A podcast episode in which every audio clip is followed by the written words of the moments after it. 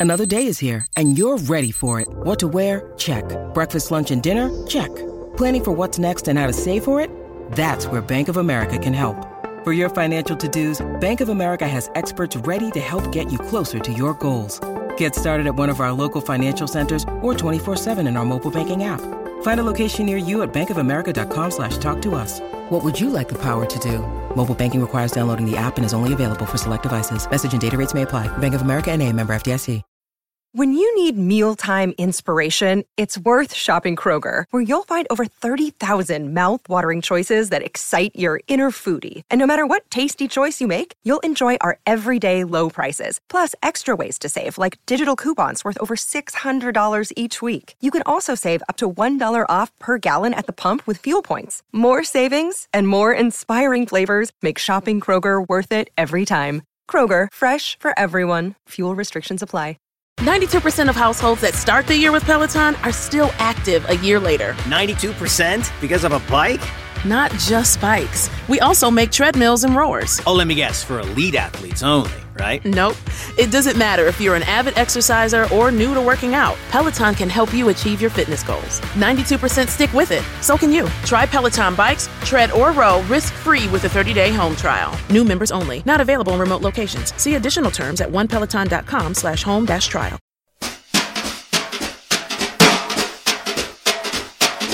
Hello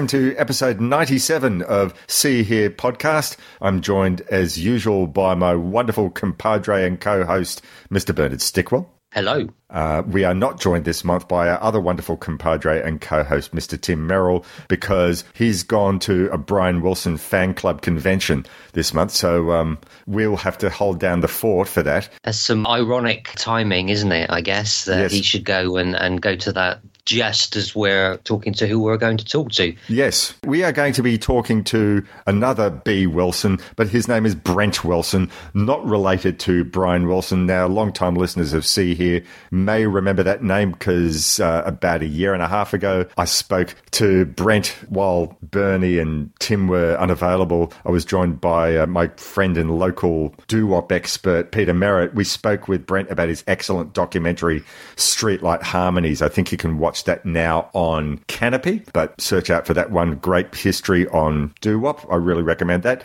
But his latest film is a documentary on Brian Wilson. And I know what you're thinking. Think, but aren't there a lot of other films about Brian Wilson? Yes, there are, but Brent has taken a different road. He's taken he's taken a long promised different I can't make that work. Never mind. His new documentary is called Brian. Wilson. Never mind. His new film is called Brian Wilson, A Long Promised Road. And we'll talk when we get into the interview about the approach that he takes. But Bernie and I are both uh, fans of this film. We highly recommend it, even if you're not necessarily a long-time Beach Boys fan. And why wouldn't you be? So what we're going to do now is we're going to uh, play the trailer and we're going to be back in a moment with our discussion with Brent. And then we'll be back at the end of the interview to talk about what we have planned for next month on See Here. Brian just threw away the rule book, just took you out of where you were and took you to another place. There was no greater world created in rock and roll than the Beach Boys. The level of musicianship, I don't think anybody's touched it yet. to dream up these textures that never existed before. That's why people say Brian's a genius. You know, the rooftop is down. The story begins. The beauty of it carries with it a sense of joyfulness, even in the pain of living. You know there's something going on with Brian Wilson. There's no hiding that this man is troubled, trying to escape something. and the pressure that comes with that. You know, the, the pressure to continue to be the person that people think you are supposed to be. The idea of doing an interview makes Brian nervous. And this is kind of where things got difficult for you, huh? Yeah. What was going on? I don't know. I was having mental problems. Yeah, yeah. So we'll often ask if we can just take a drive and listen to some music. Well, I get anxious like it's scared a lot. So this was all where the house was, right here? Yeah. We can don't get wanna out. get out. I just want to look. It should get better, really. There it is. Look. There it is. It marks the spot. They said go out and get a steady job. The fact that he's still here and making music, that's a miracle, kind of, isn't it? I don't know how you do that. One, two, three. Yeah, work it over. Again. I got this terrible feeling in my chest, you know? I'm nervous. You got this.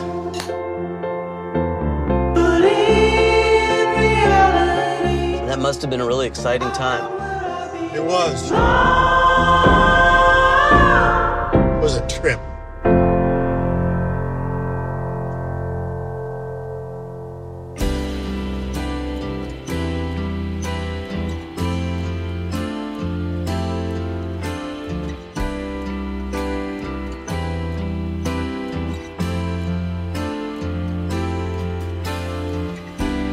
Hard to answer futures riddle when ahead seems so wildly high.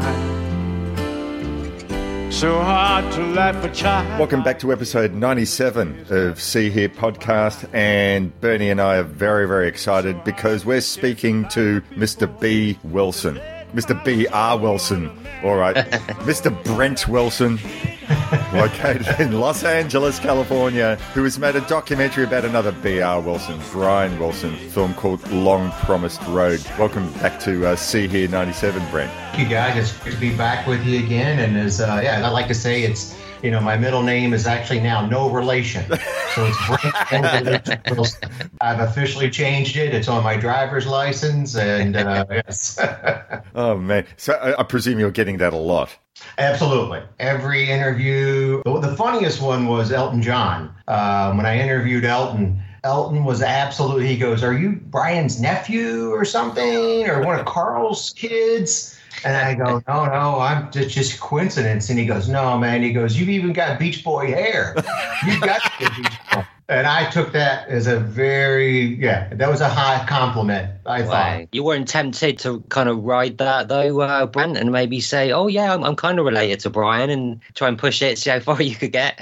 Absolutely, like in a lot of restaurants now that way. yeah, that's that's what I'm thinking. Yeah, yeah.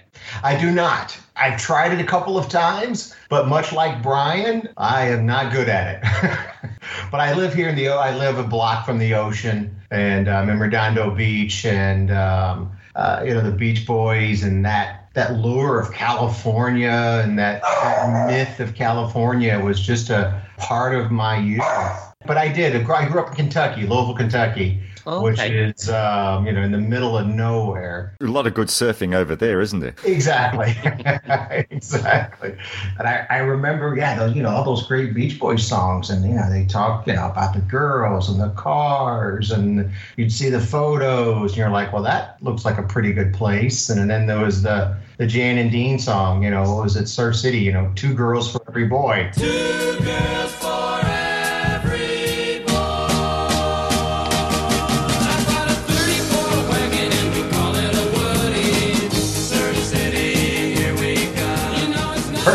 I got, I moved, and yeah, it was a big part of it. And ironically, I, you know, I, we talk a little bit about it in the film. I think it's uh, Brian had a really big influence on a lot of people moving to LA and and chasing kind of that mythic LA dream. He really did create. I think a, a myth that's you know maybe not sometimes always true, but it certainly is one that we want to believe in. So the last time that you came on See Here, I was joined by uh, my friend and local doo-wop expert, Peter Merritt. Hello, Peter, if you're listening, to speak about your earlier film, Streetlight Harmonies. And listeners, if you haven't caught that film, please do so. Wonderful film, but of course I'm biased because I have a passion for doo-wop music. But now you've gone and made this film about Brian, Long Promised Road. Uh, so obviously harmonies are a strong part of your musical DNA DNA. But I was sort of wondering, like, given that there have been so many films like Endless Harmony and the film of a few years ago, the biopic Love and Mercy, and I Just Wasn't Made for These Times, a documentary that was made by Don Was at the in the nineties, and probably a ton others I can't even think of at the moment. My obvious question is why? Why would you be making another Brian Wilson film? Uh, it's an excellent question, and those are all amazing films. And another one is David Leaf's Smile. Yes, um, where yes. he did,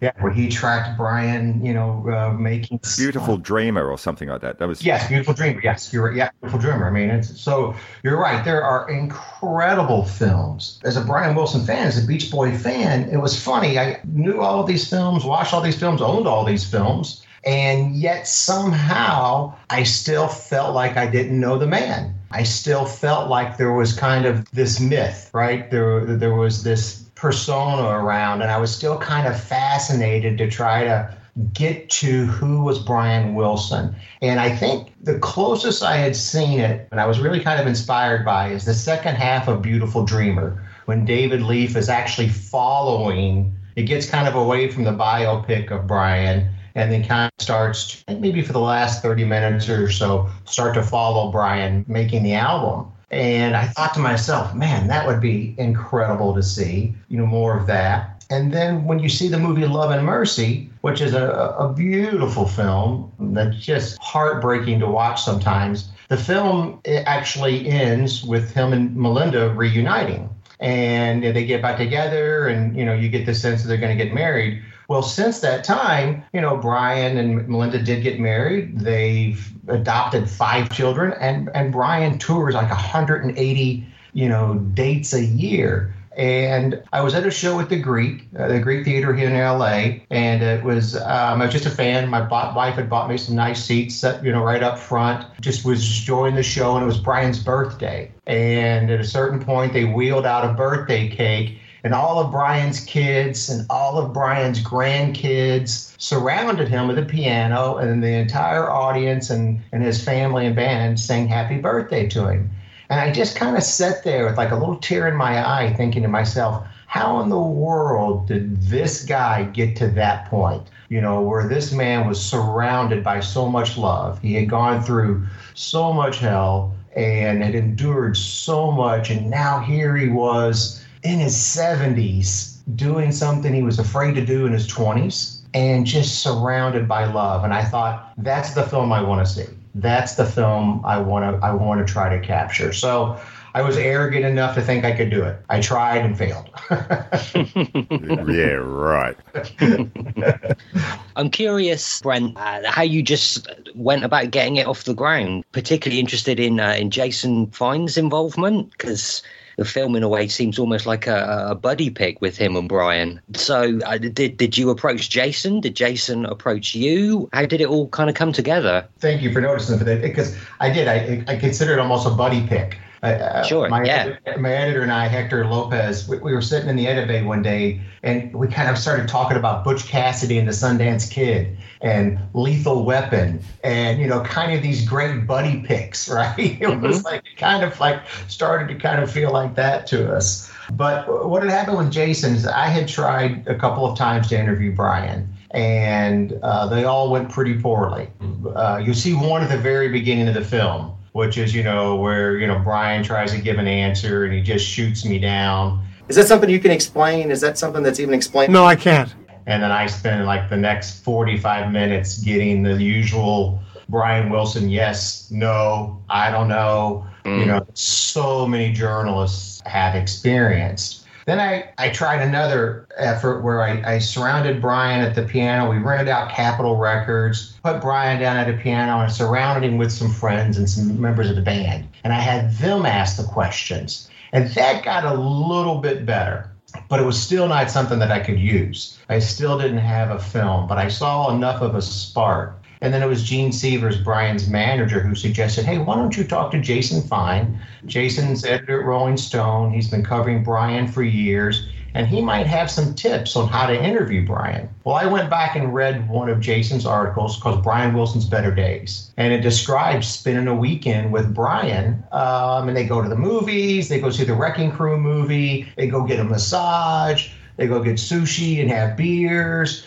And as I'm reading that article, I thought, you know what? That's the movie I want to see. That would be a great movie. And my partners and I, we approached Jason, and Jason made the mistake of saying, I'll do anything I can to help. And then I pitched him my crazy idea to, you know, put these cameras in a car and, you know, not have any camera operators and just let those guys drive around LA and see what we got.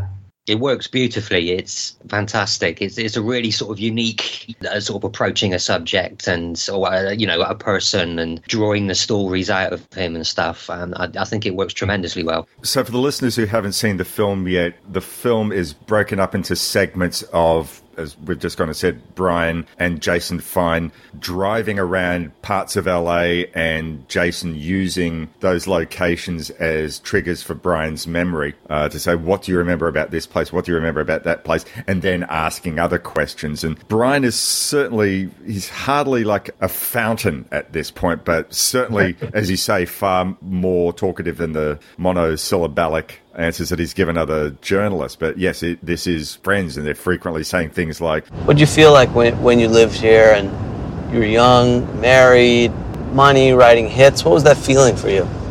Excitement. Exciting, happy, groovy feeling.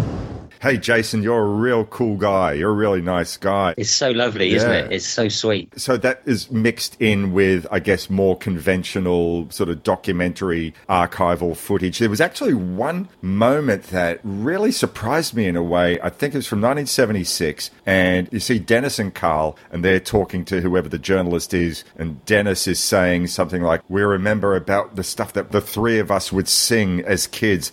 And my father would weep tears at how beautiful we sounded. It was so touching to him. I mean, from all that we know, obviously, you know, Murray was not the greatest of fathers, but more the point that, particularly out of the three brothers, Dennis's relationship with Murray was the most arduous. I don't know if he actually punched his father out, or at least threatened to punch his father out. It was very, very fractious. And the fact is, like at this point, in front of the journalist, though, he's making out like, oh yeah, all was nice, and our father heard us, and how sweet it was. So, do you know at that time, in like in the mid '70s, was it not common knowledge to the music listening public about how bad Murray had been to the brothers? It wasn't. No, it, yeah. At, at that point, it wasn't, and it and you made a really great observation, Maurice, because of all the relationships from, with the interviews that I did. And I, of course, I, I touch on it a little bit, but I, I didn't go down the path as much as I could have. But mm-hmm. Dennis was probably the closest with Murray. They told me stories of how Murray and, and Dennis would watch boxing on Friday nights. Dennis would go over to the house and watch boxing matches. And they actually had the closest relationship. But at the same time, Dennis was the one that probably took the toughest licks from Murray. Mm. Because, I, as you can imagine, Dennis was probably the one that was probably going, screw you and you know getting his dad to hit him harder. You can absolutely see dennis standing up to, to murray. So in in some ways i think he got it the hardest from him. In some ways he he was the closest with him and or sought out that love the most. And the biggest surprise for me as the filmmaker doing this film was how much brian wanted to talk about his brothers. I never imagined that was going to happen. And Jason and I, we, we discussed really early on that we kind of took what we called a, like a Hippocratic oath. We were never going to do any harm. If Brian didn't want to talk about something, we weren't going to talk about it. If Brian didn't want to go visit a location, we didn't go visit it. It was just we never wanted to hurt Brian, and that was and so uh, I assumed that we weren't going to get that much about Carl and Dennis. And Brian just spends so much time talking so lovingly about his brothers. And uh, Jason and I have talked about it, and we want to believe that he just, of course, you know, Brian's a kid of the 50s and a very macho father, and you he'd ever said "I love you" to your brothers, and they all came. They had very complicated relationships, you know, as business partners and as brothers. And I just kind of felt like maybe Brian was trying to say something to Carl and Dennis that he never had the chance to say to him. And he talks about what wonderful producers they are. And he talks about how much he misses them and how much he loves them. And it became as much a film about the boys as it does, I think, it does Brian. And that was something I was really surprised by. I didn't expect that. I think it was uh, amazing that you were able to, uh, you were lucky enough to kind of catch Brian listening to Pacific Ocean Blue, not having heard it before, saying, Oh, yeah, I never got around to listening to it. And to see him and Jason sat there listening to that and just the expression on Brian's face and his eyes. That was just pure magic. Uh, yeah, it was such an amazing thing, such a privilege to be able to capture that. It was incredible. I just standing behind the camera operator, Max, my DP, just standing behind him and witnessing it is just a person standing there was like one of those moments I'll never forget because you can you can see the pride on yeah on yeah. Brian's face, right? You Yeah. can really see him. He's listening as a producer and mm-hmm. he's like, good, good. You know, he's so proud of him. And yeah, that was a moment that uh, we didn't expect. As a matter of fact, I told uh, I told our DP Max. We went back to the house. He asked to hear it. We went into the house, and I told Max to say, "Hey, look, man, he wants to hear it now. Let's not bring in a lot of lights. Let's not bring in a tripod. I want to keep the mood going. I don't want to take 30 minutes to reset and all that stuff, so that we can just. I want to keep the emotion and the vibe going." I said, "Don't even bother bringing in a tripod because I don't think this is going to last five minutes." I think he's going to get two minutes into this song, into this, and then he's going to, it's going to be too much, and we're going to shut it down. And poor Max stood there for an hour with that camera on his shoulder because Brian listened to every second of that whole album, and it, it was it was a beautiful moment, beautiful moment. That's a real uh, hair standing up on the back of your neck moment, wasn't it? Just Absolutely. tremendous. I got to confess, you know, when he said, "Nope, never heard Pacific Ocean Blue. Nope, never heard the album," and and I was incredulous. And like Jason, what came out of Jason's mouth is exactly what came out of my mouth at, while watching that. But it was what? Not even the River song.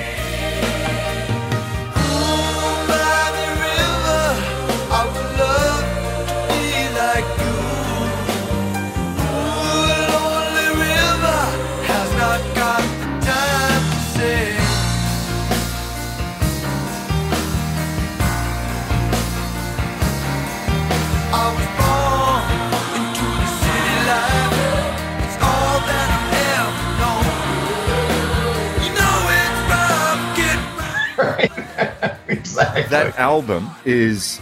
It's, it's sort of like what Elvis Costello did a song called The Other Side of Summer. And it was like his answer to the whole Beach Boys mythos of sun and surf and cars and everything being perfect. But he's saying, well, there's a dark side to summer. And to me, Pacific Ocean Blue was like that one song, what Elvis Costello did later, but put into a whole album form. That album is dark. It's not something that Brian could ever have done. It's musically dark, mm-hmm. thematically dark in points. I mean, I can imagine Brian being proud of what Dennis had achieved with that album, but did he ever actually sort of say to you, wow, this music is great? You know, this song appeals to me, that song appeals to Did he talk like off camera later on about specific songs that appealed to him? Not uh, specifically. Again, I think he was really listening. I, I got the impression that he was listening as a producer, right? Like he would pick out specific moments where maybe there would be a chord change and you would see him nod his head. You know, so I, I, I got the impression that he was he was he was listening as a producer. And because I think in his heart that's what Brian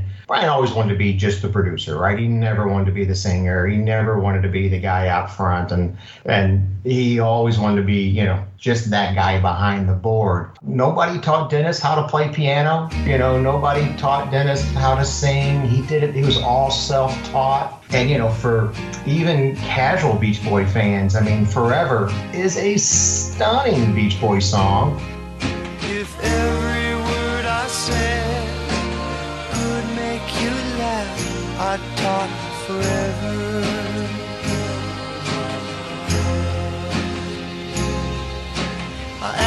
Sky just what we had. Mm, it shone forever. That is all Dennis. If you like Forever, then yeah, you've got to listen to uh, Pacific Ocean Blue, and I was really honored, of course, and, and just so just so blessed and so fortunate to have Taylor Hawkins. It's Taylor Hawkins' favorite album, and he, you know, Taylor really loved Dennis, and it, and it it just breaks my heart that it we just did a press release where the show's going to film here and is going to air here on PBS here in the United States, the public broadcasting, and and the press release said the late Taylor Hawkins, and it just broke my heart because he, anyone, I think he got that that Dennis wasn't the fuck up that everybody thought he was. Mm. you know that that Dennis was an artist, and I mm. know that Brian thought it too, right? I think you know everybody. There's the rumor that he was going to call Smile was a dumb angel, you know, after Dennis. Just you know, it was just his dumb little brother, and he just I think more than specifically identifying with anything, it was just being proud the fact that you know his dumb little brother created this incredible album, and he was shocked to shocked to hear it it. was interesting, like whenever it was 15 years ago when they finally did a really lovely re release of Pacific Ocean Blue, they put out a second disc with what would have been Dennis's second album, but they never released. And at the end of that is Taylor Hawkins doing his version of Holy Man.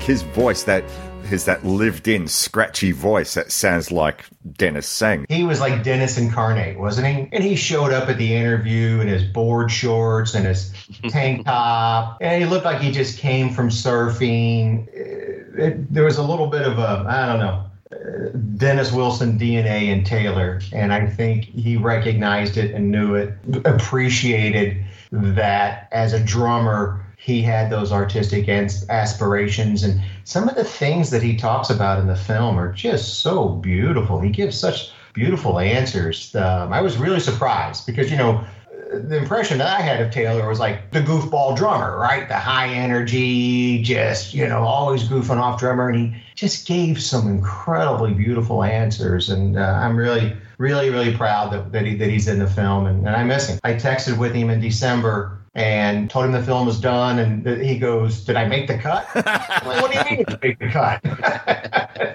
that was his question. Did I make the cut? And I'm like, I was like, yeah, dude, you made the cut. Yeah, we got to give more credit to those drummers. Yes. Sure, Is- yeah. is- isn't that yeah. right, Bernie? We're both retired drummers. I don't know if you're retired, Morris, but oh, I haven't played for a long time. But in my youth, I did. So maybe we'll do a doc. Dennis, Taylor, Levon Helm. Who else? Don Henley. Morris, Morris and Bernie. yes, yes. Morris and Bernie. Yeah. Give the drummer some. Yeah. Book us in.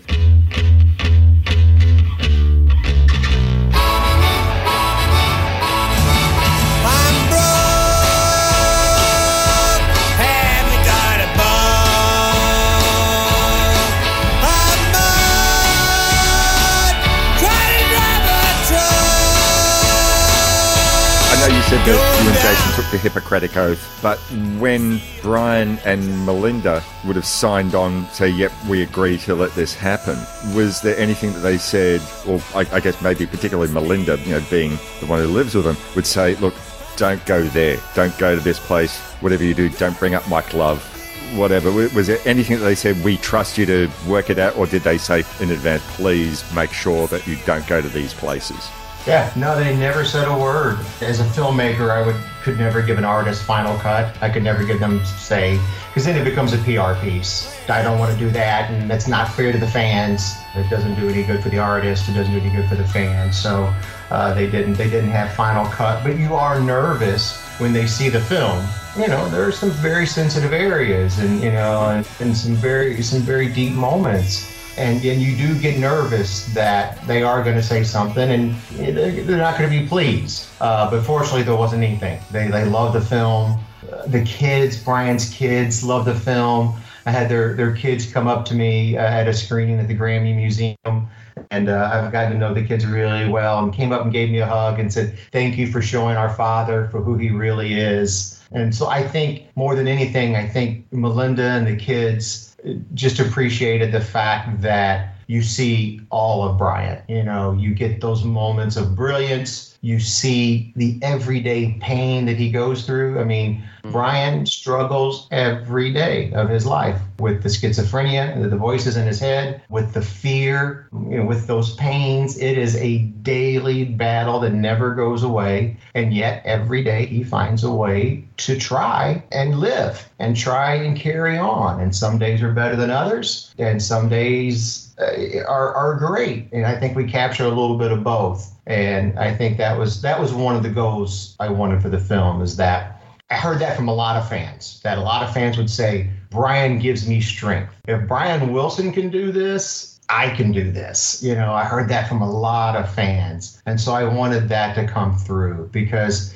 he's terrified. You know, you see it, you know, he gets scared in the deli, which he's been to a thousand times. You know, he talks about getting nervous and being scared to going in to record in the studio with his band that he loves, that he's done a thousand times, and yet he gets scared. And it's just that way for him every day. And yet he finds a way to to carry on. And so I think they appreciated the fact that we that we showed both sides. But I was nervous, you know, I didn't want them to not like the film. I wanted them to be proud of the film too. And fortunately, fortunately they are. It's it's interesting. So you bring up there the moment of him going into the studio, and Bernie and I are both of a similar mind, where we have a problem with a lot of uh, scripted biopics because it tends to avoid the music and just sort of only sort of go superficially into the music, but it's more about what happens, you know, in the back, all the demon fighting and all that sort of thing. And one thing that I'm pretty sure we both loved about Love and Mercy was that whole scene where Paul Dano, who is superb, he really inhabited Brian.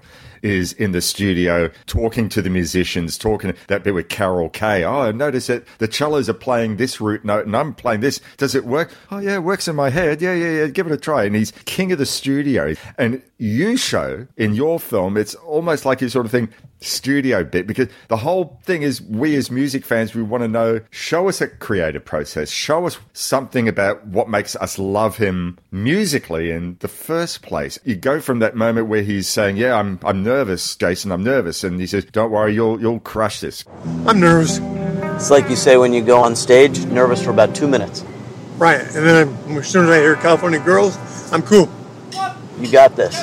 And then he walks in the studio, and all of a sudden he's the king. He's saying to the drummer, "No, start off with with this pattern." Um, saying to the saxophone player, "No, you haven't quite got that right. Do it like this." And he's king of the studio just on this little bit. And Darian Sahanaja, you know, when when Brian is saying, oh, "I think I'll go to the piano," he says, "Yeah, now we're talking." That bit of enthusiasm, and Brian just kills it. I love that studio moment. Was there ever any time where Brian had said, "No, no, the studio is my private domain. I don't want to show you that," because the film would have been a very different film without that bit where showing him performing Honeycomb. But but with it, it just really sparkles. I love that moment. Thank you. No, and I, I'm, I'm like you guys. I want to see the creative process, and I I hate music documentaries that don't have music in them. You know what I mean? That don't have enough music. We cleared 50 some odd songs, I think, for this film, which is a lot for a music documentary. It's half our budget is just clearing music, but it's important because you how do you do a music doc without the music? Well, you had a lot of music to clear for Streetlight Harmonies as well, didn't you? The exact same thing for Streetlight Harmonies. Yeah, exactly. It's you know, it's a credo to me. It's a mantra. It's like how do you have a music doc and not have as much music as you can possibly squeeze in? So it, we cleared a lot of songs and the songs that Brian plays and you know the songs that he picks in the car. But when it came to the studio, so Brian's not working on an album or anything, but I wanted to see that creative process. I felt it was important. How do I talk about Brian Wilson be a genius if I can't show him being a genius? And so very fortunate that our producers agreed to finance Brian recording. And The other thing that I wanted to do was I wanted to record, I wanted to see Brian recording as if he had recorded in 65 or 66, which is the whole band in the room, right? Nobody does that anymore. As a matter of fact, you'll hear at the very beginning of the scene, very small in the background, you'll hear Blondie Chaplin go, It's about time we recorded like this because nobody it's too expensive. You know you can't rent these big studios. You can't fly in you know 12 musicians put them up at hotels. You just record them one at a time into pro tools or you pull some sample out of pro tools and that's how albums are made these days. Nobody does it like this but i wanted to try very hard to see what that interaction was like between brian and his band in the studio and uh, Wes, Brian's engineer, who's a longtime engineer, and you know, you see that that room that we're in. It's Frank Sinatra's studio. You see that room. It's a huge room and it's a huge board. And Wes said we maxed out every channel on that board. And I think it's, you know, I don't know, 86 channels or whatever it was. And every one of them was maxed out. Everybody was mic'd live. Count them off one, two, three, four, and the band records. That's what I wanted to see because I wanted to see if Brian had those interactive moments, would that spark the creative process? And I told Brian, I said, Brian, you record whatever you want to record. There is no agenda here. So he wanted to record Honeycomb. I'd never even heard of Honeycomb. Well, it's darn good life, and it's kind of funny how the Lord made the bee and the bee made the honey. The honey bee looking called it honeycomb, and they roamed the world, and they gathered all of the honeycomb into one sweet ball, and the honeycomb. And it's, um, who is it that sings the original? Jimmie Rodgers. Jimmie Rodgers. Yeah, so he said, I want to record this Jimmie Rodgers song, Honeycomb. And I, I left his house and I, I pulled it up on my phone and I'm like, what the hell is this song? It's such a, you know, his Brian's version is, but you listen to the Jimmie Rodgers version, it's just this kind of little sweet, I don't know, kind of really poppy tune. Of course, Brian does amazing things with it, but I'm like, why does he want to do this song? And uh, he wanted to do Long Promised Road. He wanted to do Johnny B. Goode. For some strange reason, he wanted to do um, Little Honda. And I'm like, I don't care. You know, I'm like, you record whatever you want to record. And the band is here for you. The studio is here for you. The engineer is here for you. And we'll record whatever you want as long as you want. And so all of that to say is was because I wanted to see if we could capture that creative process. And what you see there with that scene in Honeycomb is nearly real time. He comes in, sets down, starts dish. He doesn't even say hi, right? If you notice in the film, he starts dishing out parts and teaching everything to everybody. Then he sits down at the piano. Then he starts saying hi to everybody. he's so focused the second that he gets in there. And then the, the way he's directing Paul Mertens, a saxophone player, it was just amazing to watch how he came to life and brought that song to life. And man, what you hear is what you get. That is we very little cut down on that. I think they did like three takes of it, and then Brian was happy, and I was thrilled to death. There was a moment where I was standing back and I'm, I'm behind the camera operator, and everybody's recording and uh, David Calcano, who's our art director and uh, and did all, all of our graphics with us, and he's standing over here beside me. And I'm standing back there and I'm watching Brian record this song and direct this band. And I'm thinking to myself, my God, this is exactly how we did it in 65. You know, I am witnessing something that very few people get to witness. This is a remarkable moment in my life just to be able to sit here and witness this. I started to tear up a little bit, but the whole crew's around me, right? Grips and everything. And so I got to kind of do one of those fake, you know, kind of, you know, like I got something in my eyes so that, you know, kind of get that tear in my eye. And as I do that, I look over and David Calcano, the art director, has just got tears streaming down his face. I was going to say, I'm, I'm, I'm sure you weren't the only person feeling that way Yeah. in that room. Exactly. So, yeah, this yeah. tough grip is over on the ladder, and he's yeah, it's he's choked up, and it was just a beautiful moment to see Brian do you know what he does and the, the you know what God put him on this earth to do and and do it so well and enjoy it so much. You don't put it at the end of the film exactly, but it's sort of like a, a bookend because at the beginning of the film, you show something what is presumably from like a good vibrations sessions, the archival footage, you know, what they recreate in Love and Mercy. This is who Brian was back then, and this at his core is who he is, who he still is. That and that was the exact intention. Yeah, that was the exact intention was to to really almost kind of. I didn't want to put it at the end because I wanted you to see it in the middle, but I but conceptually that was the idea. I wanted you to see Brian at the beginning in his prime, and then I wanted you to see Brian at 78 still trying to do exactly what he did you know, at 25 years old, you know, and now at 75 and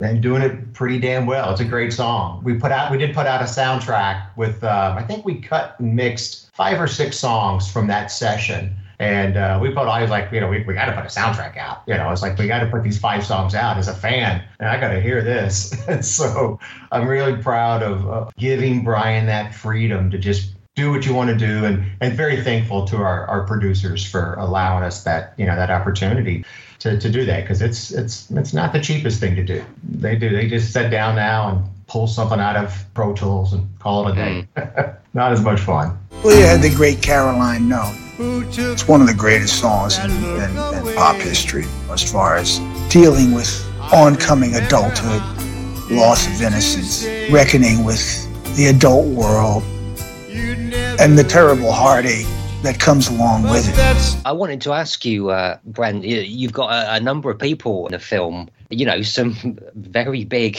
names, famous, renowned people. You have Elton John and you've got Bruce Springsteen, Don Was is in there. Did you have to approach these people? Were they approaching you? Were, were there people that you would have liked to perhaps have brought in to speak to who you weren't able to? we reached out to all of them and um, nobody said no well there was a couple of people that said no for, for scheduling reasons sure but the people that uh, that we reached out to I, didn't want a lot of talking heads and but what i wanted was a very unique list of talking heads. I wanted different genres right? So I want to, you know, so Bruce Springsteen is an American icon, right? Nick Jonas is 25 and he's an icon to, you know, to 20 year olds and to hmm. 25 year olds. And Elton John is is a British and international icon. And then Gustavo Dudamel is the world's foremost conductor and he's the head of the LA Philharmonic and the Paris Opera.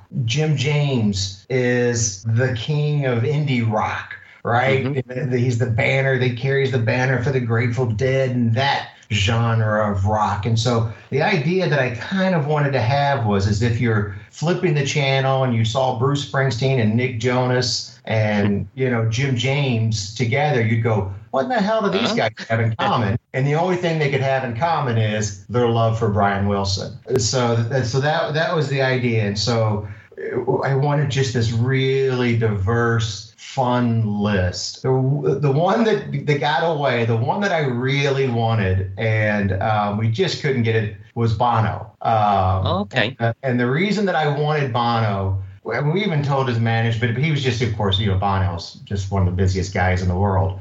But there was a story that I was told by his band that if I could just get Bono to tell that story, then I would have done the interview would have been done. I just wanted five minutes with him to tell this story that Darian has told me and all the guys in the band. Since we didn't get Bono, I'll tell you the story. So Brian and the band were playing a charity event, and Bono was playing it. U2 was playing it as well. And as you see in the film, you know, Brian, every once in a while you'll see Brian like in his leather recliner by the side of the stage. You know, he that's his that's his world, right? They fly this recliner, this chair around, and he sets, he never goes to his dressing room. And Brian sets in his chair and you know, he waits for the show to start and the world kind of that's his little domain. And you'll find him there from the minute he arrives until it's showtime.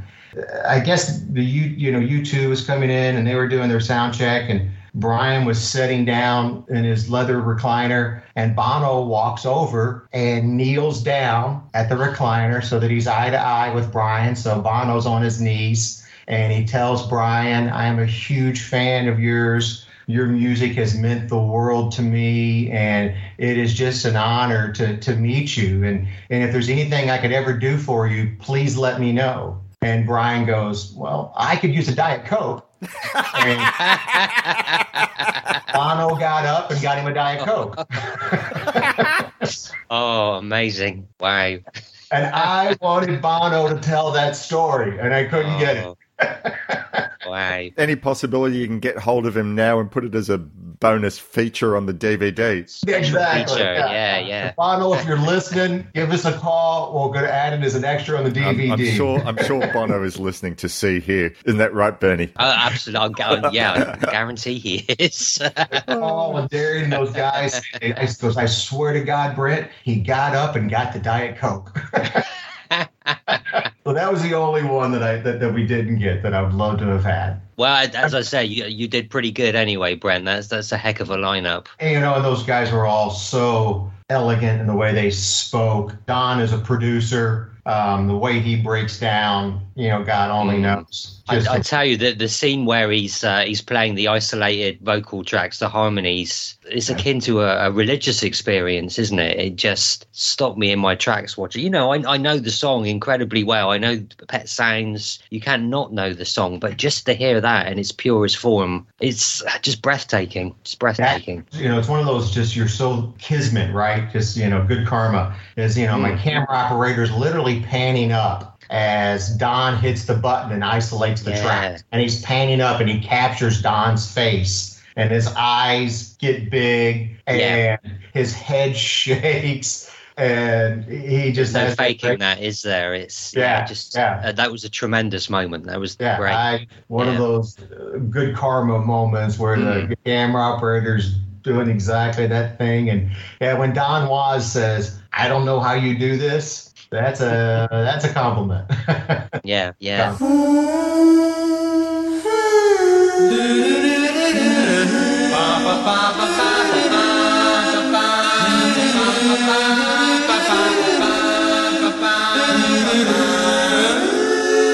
I thought Bruce, I love Bruce's his takes. You know, Bruce brought just so much, I think, just understanding of the emotional aspects of Brian's songs. And then what I loved about Elton is Elton brought understanding of the technical aspects of songs. Like when Elton talks about he uses the fifth note of something, and that's the exact thing I use on, you know, some song. I have no idea what he's talking about.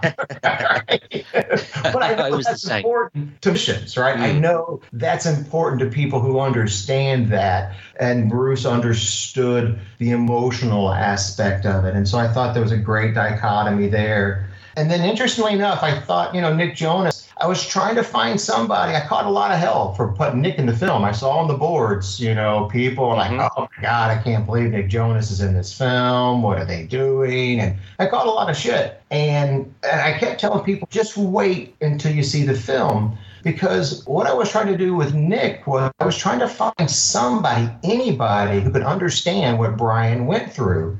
And it occurred to me it was Nick Jonas, right? So mm-hmm. here was Nick, who, as a teenager, 18, 19 years old, was in a group with his brothers making pop music that was unbelievably successful. And then as he got into his 20s, wanted to get away from that pop music and make a more sophisticated sound, a more adult sound that wasn't being received as well by the fans and wasn't being certainly wasn't being received well by the labels and then feeling the pressure to try to kind of recapture all of that. I thought, God, that's exactly what Ryan did. And, you know, and Nick was talking about his brothers, you know, going, no. That's when Nick went solo for a while because his brothers were like, no, we got to stick to what works. And I'm like, Jesus, that's exactly what, you know, happened with, with Brian. And so, uh, and so I, I was really happy that we were able to get his perspective and and when he talks about the pressure of satisfying a label and satisfying your bandmates, I think he gets it. He understood it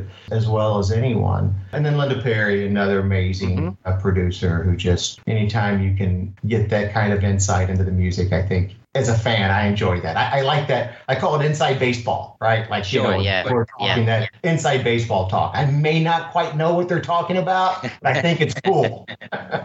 the one, the one thing you capture with all of them, the one thing they gave you is they're all fans, and you said, you know, these are people that have sold millions of records and they're household names, and everybody knows them, and you get to see them being fans and talking about an artist they love and totally geeking out, and that's just great as well. That that really comes across well. Thank you, because I geek out too, right? Like we geek out, right? I mean, you're, Sure. you're together, you're with Yeah, your yeah. buddies, and you geek out about music, and you geek out about songs, and I thought it would be kind of cool to see Elton John and Bruce Springsteen geeking out. you know, I just thought that would be kind of Yeah. fun. Make them more identifiable and more relatable, and uh, yeah, I, like that. I I like it when they geek out, and because that's Mm-hmm. Absolutely, that's yeah. what me and my buddies do. You know, we geek out about stuff, and uh, uh, yeah, so it's cool that they do too. A few years ago, for my other podcast, I had the chance to interview Darian Sahanaja. It was actually on Brian Wilson's 50th anniversary of Pet Sounds tour, and he came to Australia. So I was thrilled to be able to speak to Darian. And he told me a story about when he was a kid that he was, I think, walking home one day from the record shop or from school or wherever, and he had a copy of Endless Summer under his arm. And he was beaten up by local kids in his street because you know you like the Beach Boys. That shit really it seemed to be symptomatic. I don't know anyone else who was beaten up for who they like, but but it was definitely a thing that, and it's like commonly spoken about in the biographies and all that. That for a time in the seventies and going into the eighties, the Beach Boys were desperately unfashionable. You know, they had the five, six years of solid fandom in the in the sixties, and and then it was like not just uh, we've lost interest. It was actually embarrassing to say that you're a fan of the Beach Boys. Putting aside, I'm sorry, I'm going to say it, the abomination that is Kokomo, but that had nothing to do with Brian.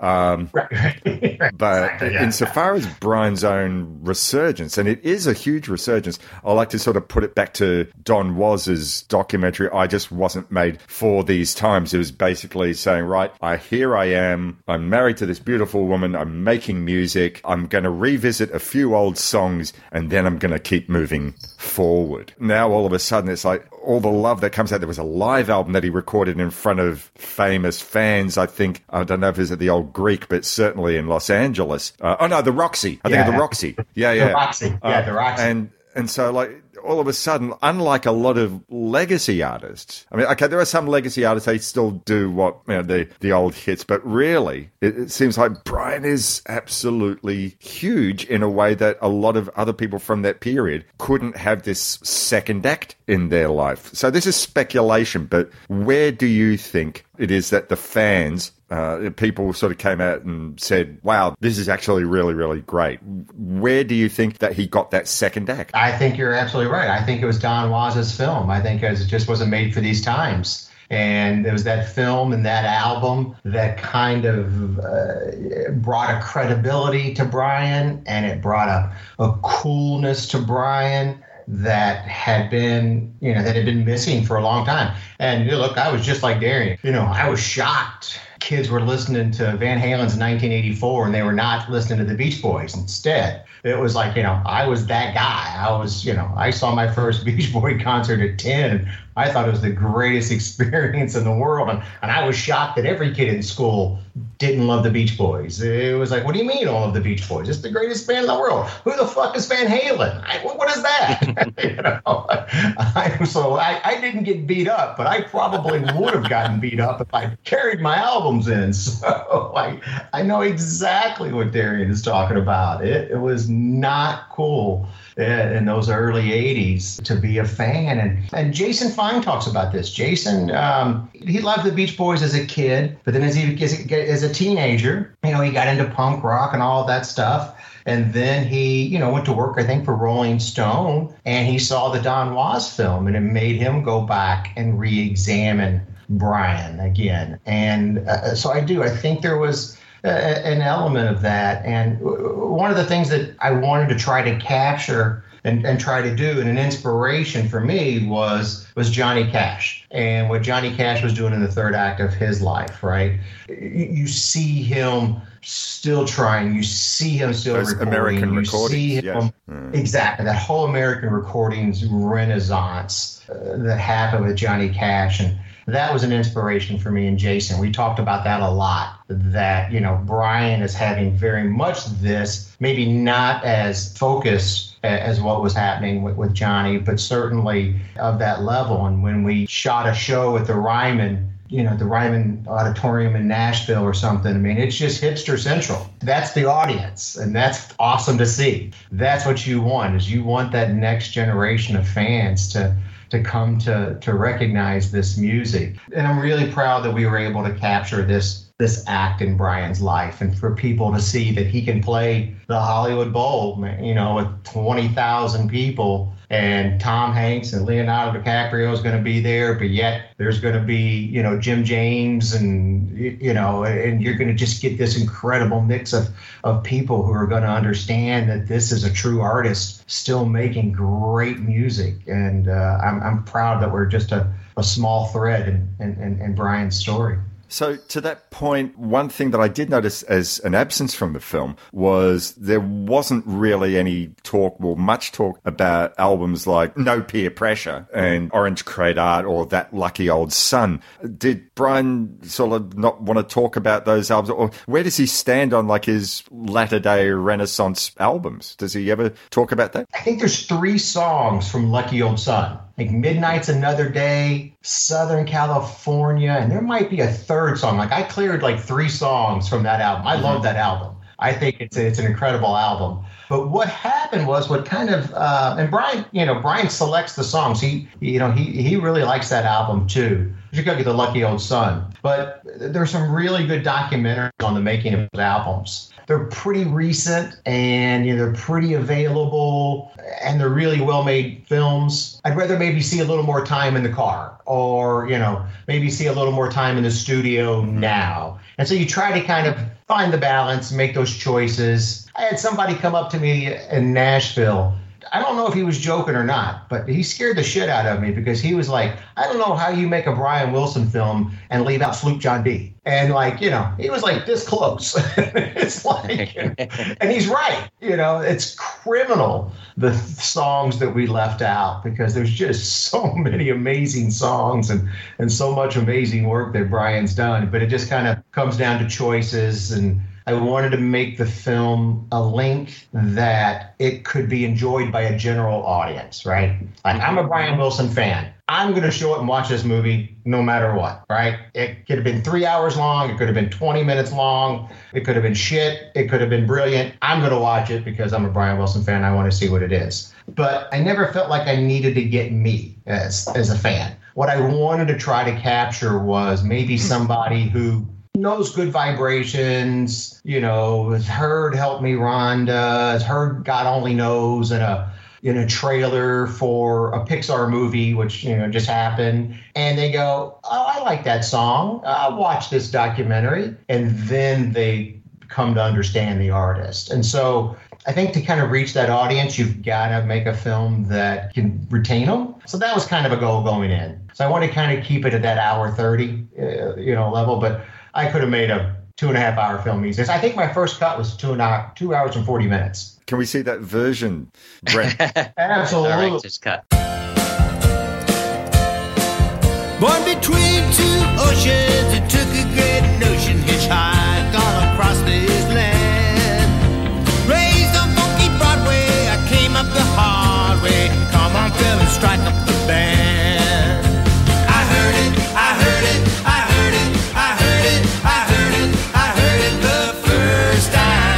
The thing that the film does refer to, and that a lot of people refer to as being the masterpiece of the time that wasn't appreciated, Pet Sounds, and the masterpiece that eventually saw the light of day in Smile. But I think a lot of hardcore fans, which people like us would appreciate, is that, well, hell, you really need to be listening to albums like Sunflower, and you need to hear Surfs Up, and you need to hear Holland, and the like. So my question to you is if you were to take good vibrations and the greatest hits and pet sounds and smile out of the picture what's an album or a song what's a favorite moment for you outside of the obvious a deep cut or an album from the 70s even not necessarily something that involved brian that much And there were so many songs that just killed me to cut. But you're right, Sunflower and Friends are just astounding, right? I mean, they're just remarkable works. The Kiss Me Baby, I tried so hard to get that song in. I wasn't really familiar with that song. I even asked Brian, why did that song not do well? And he goes, ah, I just, it was, it was in this string of like 19 top 10 songs and it just kind of got lost and it was like it was stunning. It was a couple of songs from Holland, Steamboat, that I, I tried to get in. There is a, a, a period there from the, the, the early 70s, I think, that is pretty remarkable. I did get in, like I said, we, you know, Brian, of course, selects Long Promised Road. Brian's the one that's picking the songs, and he asks to hear Traitor, and he asks to hear Long Promised Road, and The Night Was So Young. The night was so young, everything still, moon shining bright, on my windowsill. I think of her lip, it chills me inside.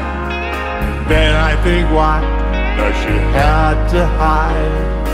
Is somebody gonna tell me why she had to hide?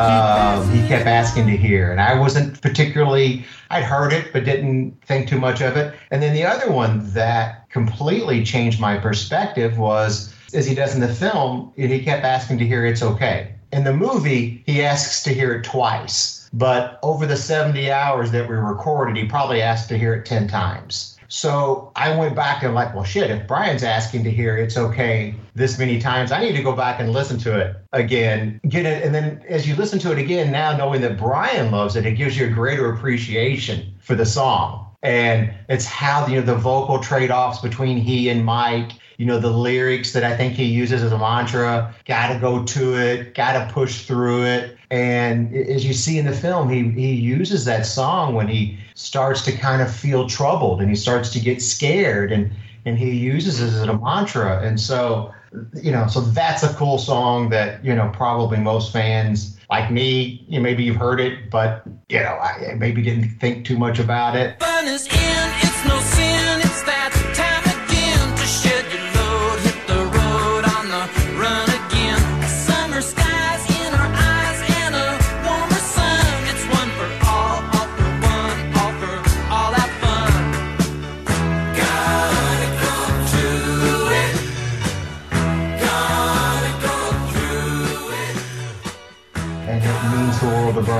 The other one was, yeah, Night Was So Young and Long Promised Road. He just kept asking to hear those songs over and over again. Busy doing nothing. I mean, that's funny, you know. So I did. I, I, I, tried to kind of mix in. I wanted to have those moments where, you know, we can tip the hat to the, you know, to the real fans and then also, you know, get the good vibrations and the God only knows and, and those in there as well. You got to try to, what I wanted to try to find that balance. Pet Sounds is is talked about so much, and our producers and we and we we talked about it. It was like you know what, as as much as it's discussed, and you know it's Rolling Stones. You know, Rolling Stone does their list, you know, every like ten years or so of greatest albums, and they did it 10 years ago and Sergeant Pepper's was number one and Pet Sounds was number two. Then they redid it last year. They updated the list and Marvin Gaye's uh, What's Going On was number one, but Pet Sounds was still number two. There you go. Uh, yeah, yeah. You know, it's that whole top 10. If you compare the one they did 10 years ago to the one they did now, the whole top 10 is completely different, except for the number two album, which Yeah. is Pet Sounds. And Yeah. so we did a. I felt like we had to do a section on Pet Sounds just for, you know, because people do love it and for good reason. And, uh, you know, when Springsteen talks about Caroline No and Brian sings Caroline No, I wanted to do Caroline No live. We captured him at the Hollywood Bowl. Yeah, And yeah. I loved hearing the voice of a 75 year old singing that song now, almost looking back on love instead of looking forward to love and present in love. It was much more painful to hear him sing it now. And so that's why I chose to use the live version instead of the, the studio version. It just felt deeper to me. And I, and I love the fact, too, that in the film he still talks about he's shocked that God only knows gets a standing ovation every time. He says that he goes, people stand up every time. He's still surprised by it. I I've got love it. it. In, in some of the live footage you used, he says, "Thank you very much. Please sit down. Yeah, uh, and Bernie, Please so be I've seated." Yeah. my one of my prized possessions that I got from the crew is I've got a T-shirt that says "God only knows," and then on the back, "Please sit down." That was a shirt that the crew made for themselves, only for themselves, and they gave me one. it's in the back. Oh, so Please cool. sit down because it so cool. freaks him out. it makes him nervous when people he doesn't know how to receive that love. He's Yeah. better at it now. He's much better at it than he's ever been. But at the end of the day, still still not comfortable receiving love. And I think when he says, please sit down, it's because of that. You know, Yeah. he's just Yeah. And you can He's see little him embarrassed almost, isn't he? Yes, exactly. He's Yeah. embarrassed. Yeah. And, and you I've seen him in concert 20 times. And the second that song is finished, please sit down. Thank you very much. Please sit down. Every time. So no, there's nothing wrong with uh yeah, it can never get enough uh, enough attention and enough love. Um, Cameron Crowe did some, some did some work with us and he did some panels with us here in, in LA. And of course, you know, Cameron eh, with with Almost Famous is a huge Brian Wilson fan. We were so honored that that Cameron watched the film and gave us his thoughts, and he interviewed Jason and I for some Oscar panels here here in LA. And uh, and he points out if you're a fan of music, I think you know Almost Famous has always got to be one of your favorite films. Sure. And Cameron points out when William receives the albums, when his sister says, Go look under your bed, it'll free your soul. And he goes and he looks under his bed and he pulls out her stacks of albums. Those are all Cameron's albums that he brought from home. And the first album, the album on the very top, is Pet Sounds. Exactly Cameron- right. Yeah. Exactly. That's Mm. that says it all. Yeah, yeah, that says all. Which would say a lot because at that time it wasn't anyone's No, favorite album. Exactly. Yeah, exactly. Yeah, it just it just wasn't received well, and it yeah, it was just a little too much, a little too ahead of its time, which I think is kind of you know was Brian's story, right? It was always just a little a little ahead of its time, and it just so you know first listen you would go, man, what what is that? And then you know if you do it a second, a third time, and then you go, okay, now I know what's going on here. When you premiered Smile, how'd you feel? I mean, it must have been a big relief. Well, it was it was a big challenge to try to pull it off, you know. Right. Oh, we did. We went over very well. The nice thing that has probably been for Brian in recent years, he's got this new group of musicians. I mean, comparatively new, they've been there for 20 years, but in a couple of links to his early days, uh, he's had, you've already gone and mentioned Blondie Chaplin, and God, I would have liked to have seen Ricky Fataar as part of that lineup as well. Just one of my favorite drummers, but also Al Jardine Yes, being, yeah. being part Yeah. of his. Mhm. When I saw him do the Pet Sounds thing a few years ago, Blondie Chaplin was, um, he sang Sail on Sailor, and I can't remember what other song, but it's almost like he thought he was at a Rolling Stones tribute show because he was playing the real rock star. Just ripping it. Mm. Yeah, yeah. yes, absolutely. that is Blondie, isn't it? Blondie and Ricky were only like there for maybe about three years or something like two, three years, but they're on that live album, The Beach Boys in Concert, which I have to say is one of my favorite live albums, period. The Beach Boys sound like a rock group, like a rock band. Incredible live album for anybody who hasn't heard it. It's incredible. I mean, a, a large chunk of that is because of Blondie and Ricky. I'm convinced. Like, Absolutely. Um, Yeah. And, and the, I, I think I read the story that the reason that they got them on board, well, particularly Ricky, was because Dennis, in a moment of anger, had gone and put his fist through a window and couldn't drum for a year. So he was just sitting behind the piano. That got them that live album, and they did Holland and that, this song, which has got nothing to do with Brian, but a song called "Leaving This Town." Leaving This Town. is one of my favorite Beach Boys songs, and it's got nothing to do with Brian. but Yeah.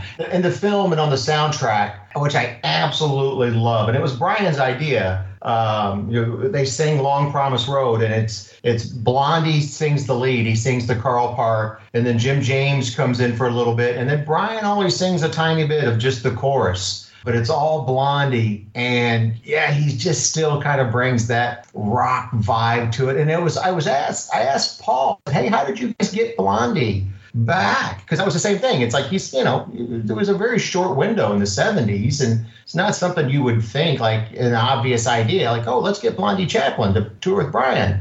And it was Brian's idea. Brian was like, "Hey, what's Blondie up to?" And you know, and that's kind of how Brian works, right? It's just like, oh, anybody seen Blondie? What's Blondie doing? And the next thing you know, he's back out on tour with with Brian, and I think he's been out on tour with him now for eight, nine years or so. And uh, yeah, it was Brian. Just I asked Paul, I was like, "How does that happen?" He goes, "Where's Where's Blondie? Anybody seen Blondie? What's Blondie doing?"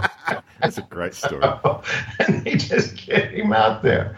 But yeah, he does. He's it's an incredible band. Bruce talks about it in the film, and he says it. I, am paraphrasing Bruce. He thought when he saw Brian and the band doing Pet Sounds, he says in the film, I thought they were rolling tapes. And he goes, I swear to God, I thought they were rolling tapes. And then I go backstage and I talk to the band and I realize they're not. That band is playing that album with so much love and so much passion that it just blew Bruce Springsteen away how great that band sounds. I was so proud to have that clip in the film just for Brian's band. I wanted those guys to know, hey man, Bruce Springsteen thinks you guys kick ass.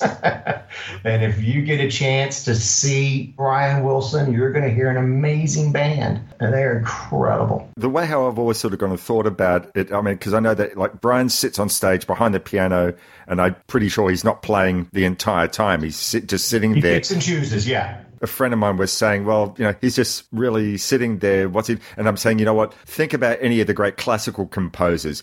They can't be here in the 21st century to hear an orchestra play their work. We're getting a great composer here who every night gets to hear his work played by his personal orchestra. And that's privilege which us as a, a, an audience gets is to watch the composer being given due respect. Horace, you nailed it on the head. Brian said that. For him, it's it's just setting. If he could just sit on stage and listen to his band, he would. That would be his dream is to have nobody in the hall and him to just sit on the stage and listen to that band perform his music and then go back to the hotel and order room service. That would be his greatest dream because he does. He loves how much they how they play that music and he loves that band and he's at every sound check. You know, there's a lot of artists out there, big name artists that we all know that don't show up at their sound checks and sure. Brian's at every sound check, and he loves because he loves to listen to that band. And I, I, love that about Brian. I love that he likes his own music. You know what I mean? Like he asks to hear his music and you mm. know in the car and he likes to hear it at sound check and the cool thing would be to say oh no i played that album once i, I recorded it and i never heard it again you know like that's the cool thing to do like oh no i could you know, that album's shit. You know, I can do, you know, I've done better since. That's always, yeah, I hear that a lot with directors who make films. They'll say, oh, yeah, I've never watched that movie again. All I see are the flaws. Brian's not like that. Brian loves his music. You know, it makes him happy and he's proud of it. And I, I like that. I like that Brian likes his music and he likes to hear he likes his band and he does. I mean if you see him he's up there so he's just lost sometimes just listening to the music. Mm-hmm. you know he's just digging it listening to the music. Like i said if he i think if, if brian had his way he would just sit in the middle of an empty stadium and listen to his band. You've been very, very generous with your time, Brent.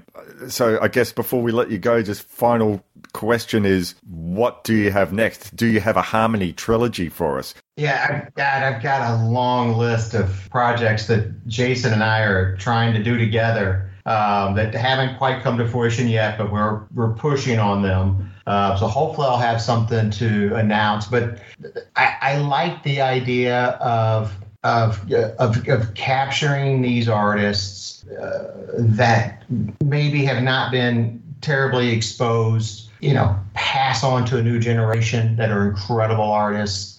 Um, I'd love to do the Otis Redding story. That's one that, you know, is out there that is an artist that, you know, his life wasn't long enough and, you know, what he did and, you know, the, the music he left behind. And it, it breaks my heart that that story hasn't been told yet So if I had if I had one wish, it'd be that one. And you know, you know, knock on wood, we're going to keep working it. You know, see if we can make it happen.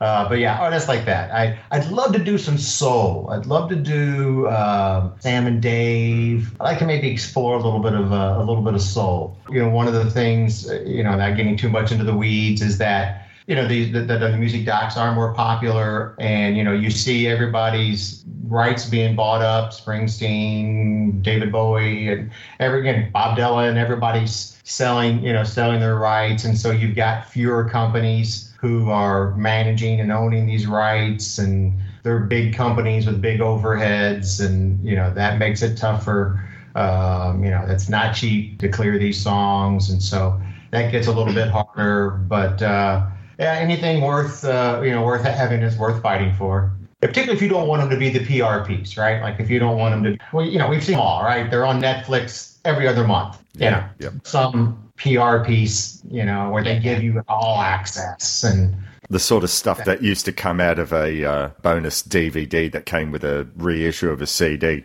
Brent, this has been an absolute marvelous conversation. We've really had a wonderful time. Thank you so much for taking the time to talk about your film and Brian and harmonies and we never got to discuss a deli, but never mind.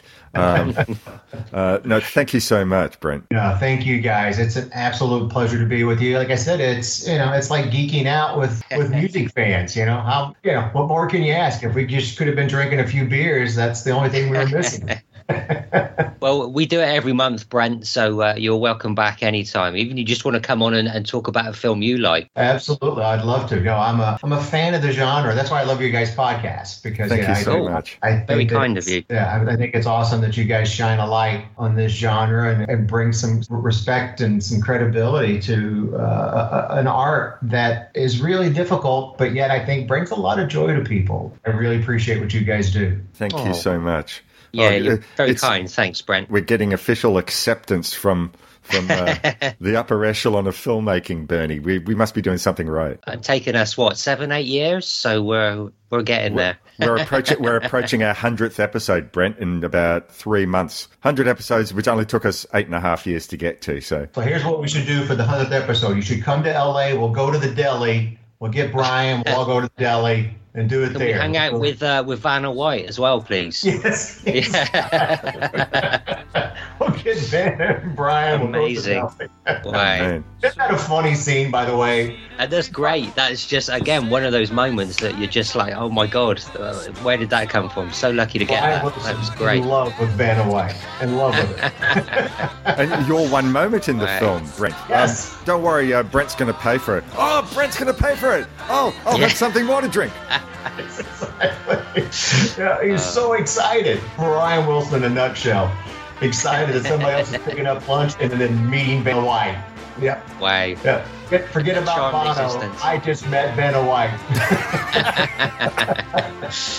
Did well, Vanna White give him a Diet Coke, though? That's the question.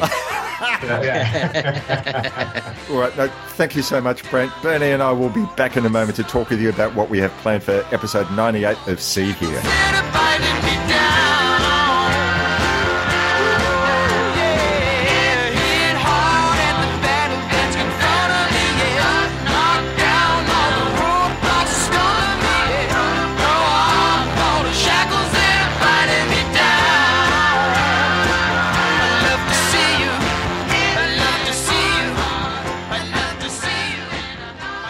Once again, our huge thanks to Brent Wilson for joining us for this month's episode of See Here. The film is available on all the usual platforms. I'm not sure. Forgot to ask him whether it's still got any cinema screenings around the states, but um, certainly you can get it on iTunes or any of the usual uh, video on demand type platforms. I hope it gets a DVD release because Bernie and I are old fashioned that way. Yeah, nice Blu-ray with some extra features would be great. Yeah, yeah. Anyway, so yeah, huge thanks to Brent, and we hope that any of you out there who are beach Beach Boys fans, go check out this documentary and hope you enjoyed our conversation with Brett. Absolutely lovely fella. So, next month on See Here, we are having another director who we've had on the show before. Um, he came briefly on last month's show to talk about his documentary, which he's been working on for 10 years. Hope it shows up about Erga Music War. But he previously came onto the show to talk about his film Ice Pick to the Moon, a documentary about the conceptual artist and musician Fred Lane.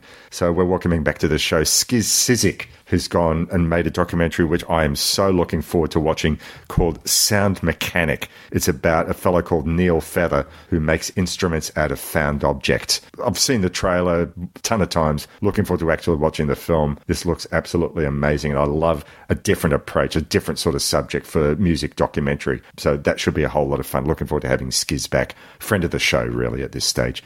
It's almost almost the fourth. I was going to say fourth Beatle, but uh, maybe not. No, they, they already had four. Uh, a fourth Yeah. sea here, a fourth C Seaherian. Well, there you go. Yeah, yeah. Okay, let's go with that. So if you want to get in contact with us, uh, you can send us an email, your good old fashioned email, see here podcast at gmail.com. You can join the Facebook group, facebook.com forward slash groups forward slash see here podcast. Instagram, we are at See Here Podcast, all one word. Follow us for the uh, occasional pictures and witty comments that I post. We look forward to seeing what funny photo you have of uh, Brian on the, maybe ordering, maybe ordering something from the deli, perhaps. Yeah, or maybe just a picture of Vanna White. I don't know. We'll see. That is where people think, hey, what's how's this related What? to the film? Huh? What? Huh? Huh? All right, so until next month, we look forward to your company. Please be nice to each other. Watch some great movies and maybe watch some shit movies. It's all good. And uh, we look forward to your company again next month. All the best. Cheers. Cheers.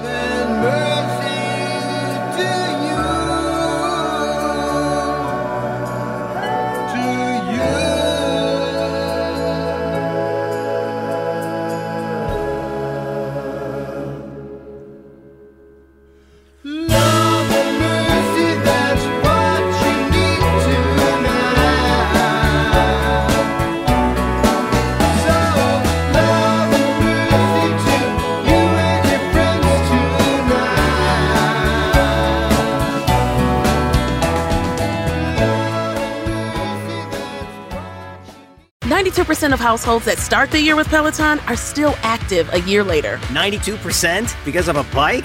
Not just bikes. We also make treadmills and rowers. Oh, let me guess, for elite athletes only, right? Nope. It doesn't matter if you're an avid exerciser or new to working out. Peloton can help you achieve your fitness goals. 92% stick with it. So can you. Try Peloton bikes, tread or row risk-free with a 30-day home trial. New members only. Not available in remote locations. See additional terms at onepeloton.com slash home dash trial. It's NFL draft season, and that means it's time to start thinking about fantasy football.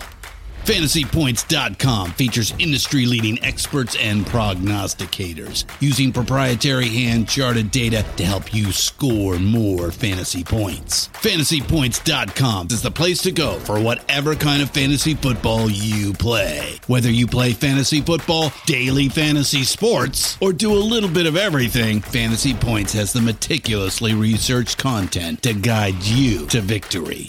And why wait for the fall? Fantasy Points also covers the new spring football league, the UFL. Join the guru, John Hansen, Scott Barrett, Joe Dolan, and other massive names in the fantasy football universe with an exclusive offer. Use code Pantheon for 15% off any fantasy points package, including the all in package, with access to every article, tool, and data nugget that Fantasy Points has to offer. That's fantasypoints.com and code Pantheon for 15% off at Fantasy Points. Fantasypoints.com. Code Pantheon. Score more fantasy points.